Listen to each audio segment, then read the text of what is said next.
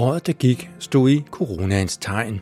Og overraskende nok, ja, så slap byggebranchen godt gennem året med fortsat høj vækst og uden de helt store konsekvenser. Og så alligevel. For mens det kommercielle ejendomsmarked med hoteller, butikker og restauranter er blevet stærkt udfordret, så ser vi tilsvarende, hvordan markedet for private boliger bare vokser og vokser.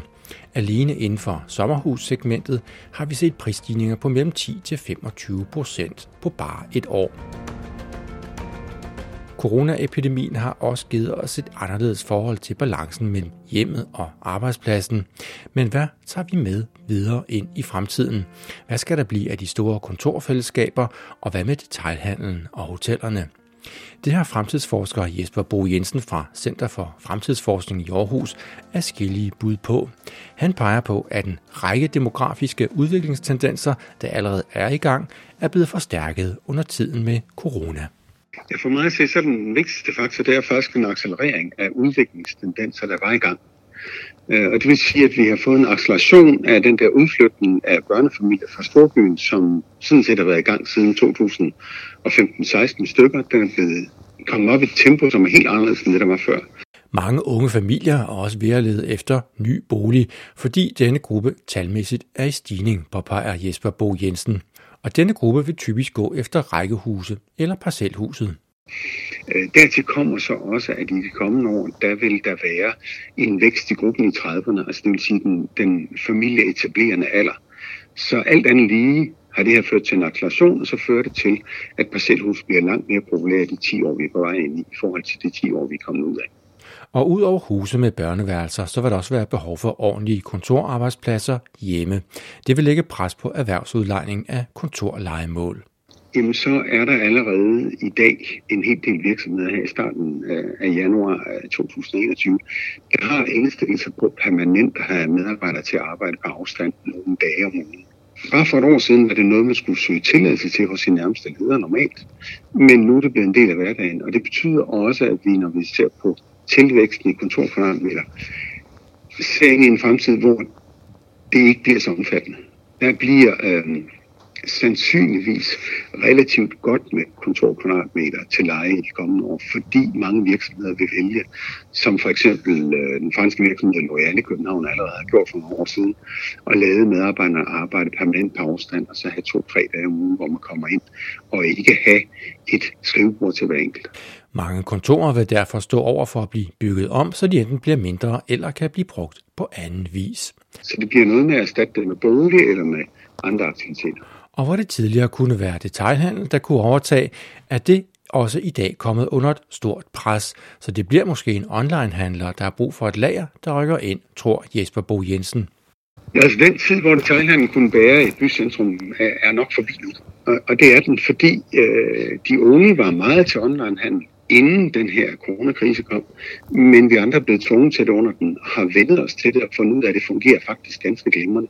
Det betyder, at, at shoppingcenter og bymidter og gågademiljøer er udfordret fremover. Vi får den der accelererede udvikling, hvor det vi forventer om 10-15 år, med omkring 50 procent af alt udvalgsvarehandel på nettet, det kommer nu inden for de næste to-tre år. Det er allerede sket i dag. Så når fremtidens bymidter skal tegnes og tænkes, skal især de unge tænkes med ind, for de kommer til at præge byerne fremover. Og det betyder, at bymidter skal fremover hjælpes af kultur, øh, natliv, restauranter, alle mulige former for øh, aktiviteter. Og det er ikke detaljhandlen som sådan, der kan bære en bymidte fremover. Og netop udviklingen af bymidterne kommer over de kommende år til at ske mere ud fra de unges behov og præmisser. Fordi øh, når jeg ser på de unge i 20'erne, og også dem, der er teenager i dag, så ser jeg et kæmpe opsparet behov for fest øh, og ballade og gang i den, og rigtig mange mennesker sammen, og, og alle de ting, de har måttet undvære i år. Så de unge vil feste igennem, og det vil sige, at rigtig meget af det, der vil komme til at ske i byerne fremover, det vil være baseret på ungdomskultur. Men det er et lille aktuelt arbejderbej, hvis man ser på demografien, og det er, at en hel del unge for nylig ikke har valgt at flytte til storbyen i det seneste år, og det har sine årsager, siger Jesper Bo Jensen. Det vi kan se, det er, at der er unge, der bliver boende i den kommune, de kommer fra, og så læser på afstand. Og det er nyt i den der forstand, at de plejer i så massiv omfang, som de kan rykke ind til de store byer. I min optik skyldes det to ting. Det høje prisniveau, der er i store byer, og øh, den her coronakrise, der har sat det lidt op som, at man behøver altså ikke at komme ind til tæthed. Øh, man, kan, man kan godt klare sig på en anden måde. Og så vil turismen over de kommende år være kraftigt udfordret. Især en by som København kan se frem til, at mange hotelværelser fortsat vil stå gabende tomme. Derfor kan der på kort sigt være nedgang i renoveringsopgaver i servicebranchen. Og skal jo ind i storbyturismen, øh, så øh, er det noget af det, der sandsynligvis har det rigtig skidt i i hvert fald to år og nok også noget længere frem. Det vi allerede ved i dag er, at flyselskaberne har ikke Øh, planlagt at gå tilbage til normal rutedrift. Normal, der mener jeg ikke helt fuldstændig som før, men bare sådan i det omfang, de plejer at flyve i, før i 2023. Så, så det er altså allerede besluttet fra de store flyselskabers vedkommende side, at øh, 21 og 22 bliver anderledes, end det vi har været vant til.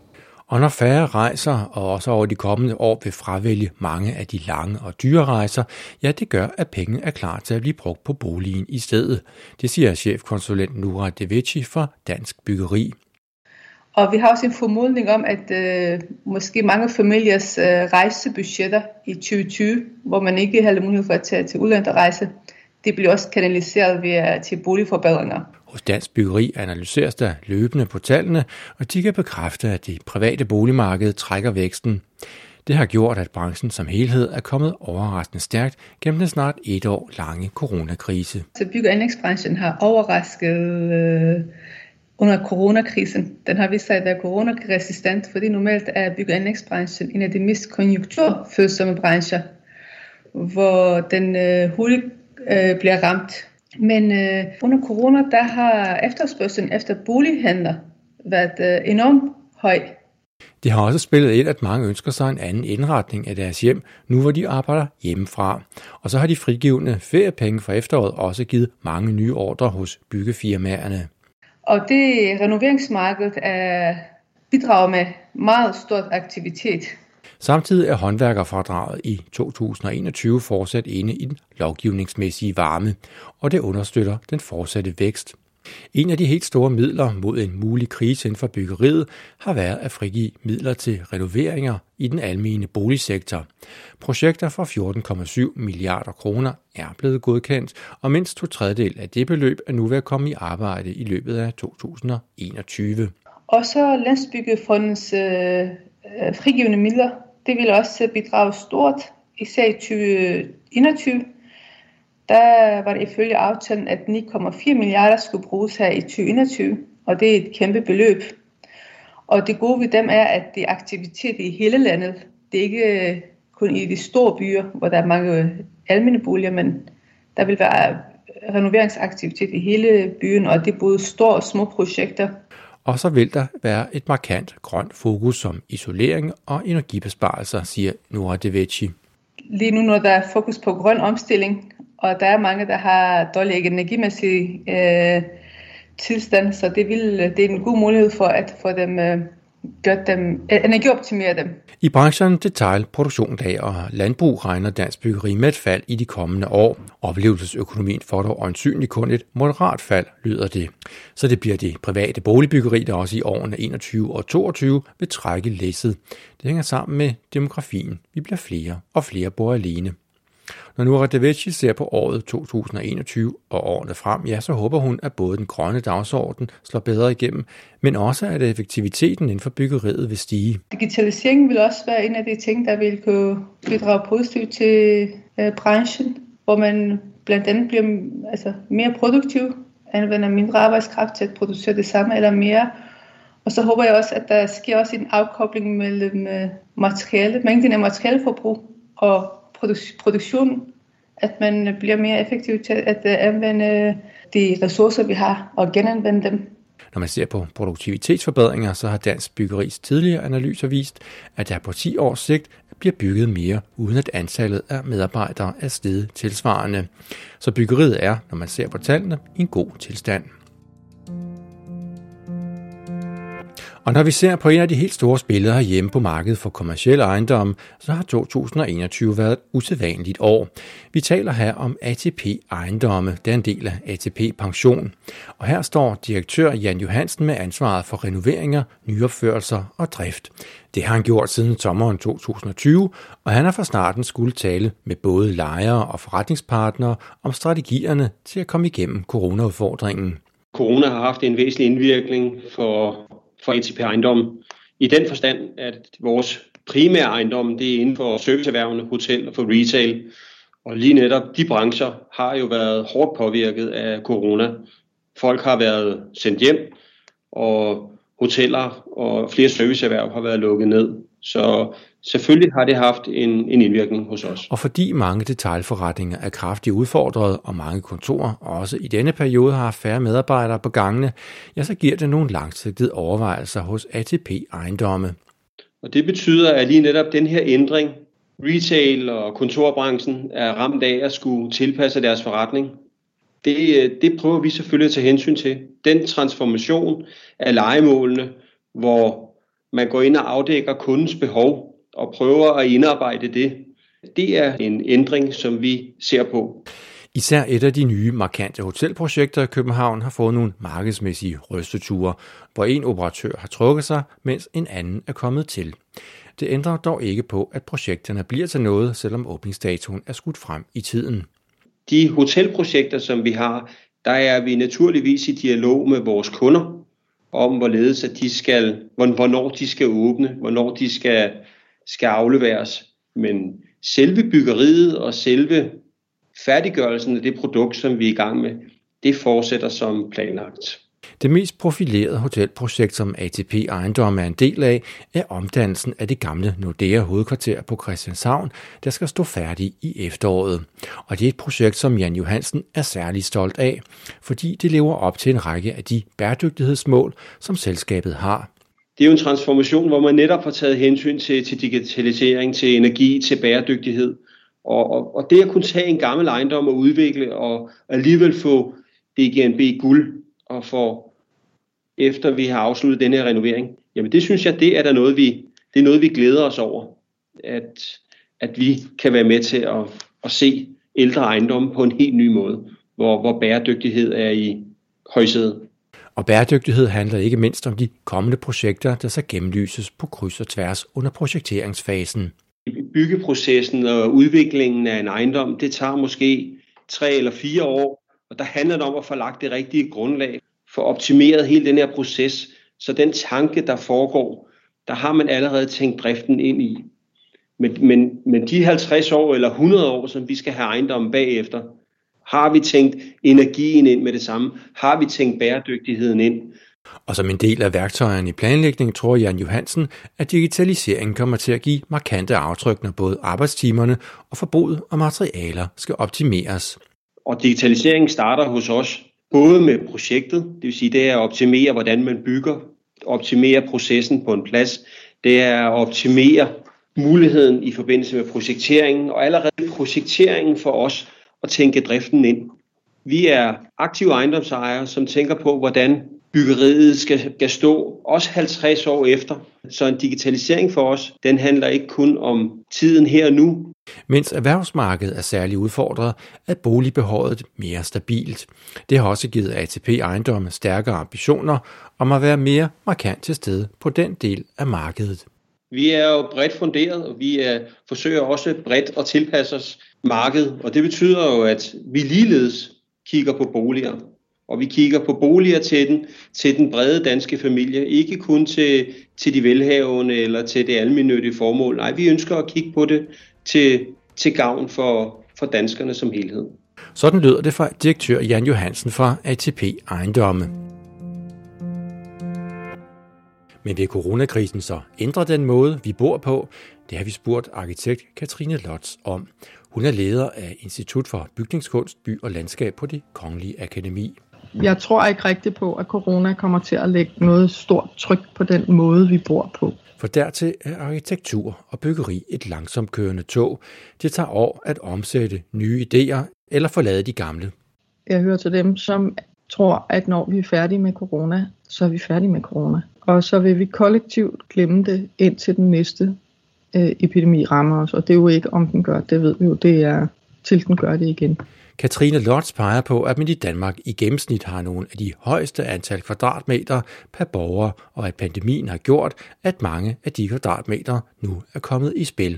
Og dem, der ikke har meget plads, ja, de lider dobbelt afsavn, både med mangel på pladsen og fraværet af en sociale cirkler. Dem, dem, man skal være opmærksom på i de her situationer, det er dem, der ikke har meget plads. Det er, er og her kan jeg jo tale helt fra min, fra min helt egen verden hvor vi underviser på det kongelige akademi, både i arkitektur og design. Og der er det jo altså intet mindre end en katastrofe, at vi ikke kan være sammen om vores tegninger og modeller.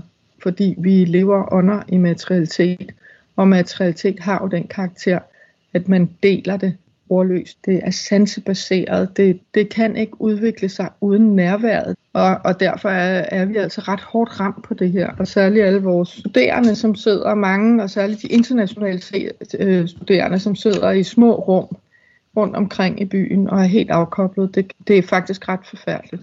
Og alligevel er der noget, som man kan tage med fra den læringsproces, som pandemien kollektivt har skabt. Den gode side, the flip side, som alle godt ved, at vi alle sammen er blevet fuldstændig indfødte i de her øh, forskellige platforme. Vi har pludselig nærmest uformelle seminarer med nogle af vores allerhøjst profilerede samarbejdspartnere internationalt. Dem kan vi nu bede om at være med til en session en halv time øh, eller vi kan holde en eftermiddagssession med dem om udvikling af et forskningsprojekt, uden at de skal pakke alle deres ting, køre til lufthavnen, tage en dyr og CO2-forurenende flyver, og så gøre det samme den anden vej, for så endelig at lande hos os, hvor de så også skal have et hotel og overnatte. Katrine Lotz mener, at en af de store udfordringer i årene, der kommer, er at tage ideen om de blandede byer mere alvorligt. Uligheden har sat sig sine spor. Det er det bare sådan en fix idé, det der med billige boliger, men det er det jo ikke. Det, det er jo noget, vi tror på, fordi vi tror på den blandede by. Og fordi vi tror på, at, at vores byer bliver sikre, tryggere for os alle sammen, bedre at bo i, rarere at være i, og vi vil hellere have et samfund, hvor høj møder lav, end et samfund, hvor, hvor ligesindede bor i skarpt afgrænsede kvarterer. Og det er det sidste, vi er på vej hen imod. Hun peger på, at der er lande og byer, der skaber en række gode eksempler på billige boliger, som vi herhjemme kan lade os inspirere af. Der er redskaber i kassen, der er muligheder, der er også internationale eksempler. Jeg bliver jo altid sådan lidt for en lille smule såret stolthed, når andre lande end os ligger foran med progressiv boligbyggeri. Men det er sådan set Holland og byer i Tyskland nu, som rykker med boligfællesskaber og gode boliger. Katrine Lotz fremhæver et byggeri, som hun mener slår de helt rigtige takter an. Det er ONV-arkitekternes prisvindende byggeri, Venlig Bolig Plus, der har givet billige modulboliger på Frederiksberg i København, hvor unge flygtninge og studerende bor sammen i fælles lejligheder. Byggeriet indeholder mange af de kvaliteter, som Katrine Loss mener udgør den gode by. Det er bæredygtigt, det er industrielt produceret og er derfor billigt. Og der er ufattelig mange kombinationsmuligheder, som ONV selv er super dygtige til at arbejde med. Og med det projekt, der får man sådan set, det er ikke bare boliger, det er ikke bare flere boliger, man får også, man får også et samfund, man får også et fællesskab, øh, øh, man får også et tilhørsforhold med det samme, hvis man, når man rykker ind i, i Venlig Bolig Plus, øh, sådan som det er formateret i, i det her projekt. Det er meget fint. Jeg vil ønske mig, at vi så mere af den slags. Endelig peger Katrine Loss på, at regeringen mangler at udmønte den klimaplan, der vil skabe klare rammer for, hvordan byggeriet skal levere klimagevinsterne fremover. Øh, det er svært at gennemskue, hvem det er, der bliver taget hensyn til i den tøven, fordi samtidig står branchen sådan set, der har rådgiverne og har kompetencerne og er i det hele taget klar til, at man lægger de grænseværdier, som gør, at hele værdikæden orienterer sig mod dem. Bæredygtighed og miljøtænkning starter ofte med de langsigtede mål. Et af de projekter, som Katrine Loss mener virker meget lovende for fremtiden, er det såkaldte østjyske millionby, også kaldt DØM-projektet, der strækker sig fra Aarhus og ned til trekantsområdet. Det er et projekt, der samler en række regioner og kommuner, så man bliver bedre til at planlægge og ikke mindst løse klimaudfordringerne sammen. At initiativet til og grunden til, at projektet omkring den østjyske millionby bliver til noget, så er det selvfølgelig, fordi man har en vækstdagsorden. En vækst er jo heller ikke fjenden, men med dømprojektet, så får man i hvert fald et netværk og nogle samarbejdsmuligheder, og man får nogle visioner for, hvordan en region kan udvikle sig. Og det synes jeg er super positivt. Vi mangler jo sådan set et, øh, et regionalt planlægningsniveau for alle de ting, der går på tværs. Netop samarbejdet på tværs af adelsmærket for byens netværk. Samarbejdet og dialogen lever jo især gennem de fysiske møder, og selvom vi for en stor dels vedkommende har måttet undvære hinanden i året, der gik, så vender vi stærkt tilbage i 2021. Sådan lyder de i en hilsen fra direktør Henriette Sofie Larsen her ved indgangen til året. Til retlægger denne udsendelse er Lisbeth Fibiger. Mit navn er Lasse Sol Sunde, og vi høres ved her i året, det kommer.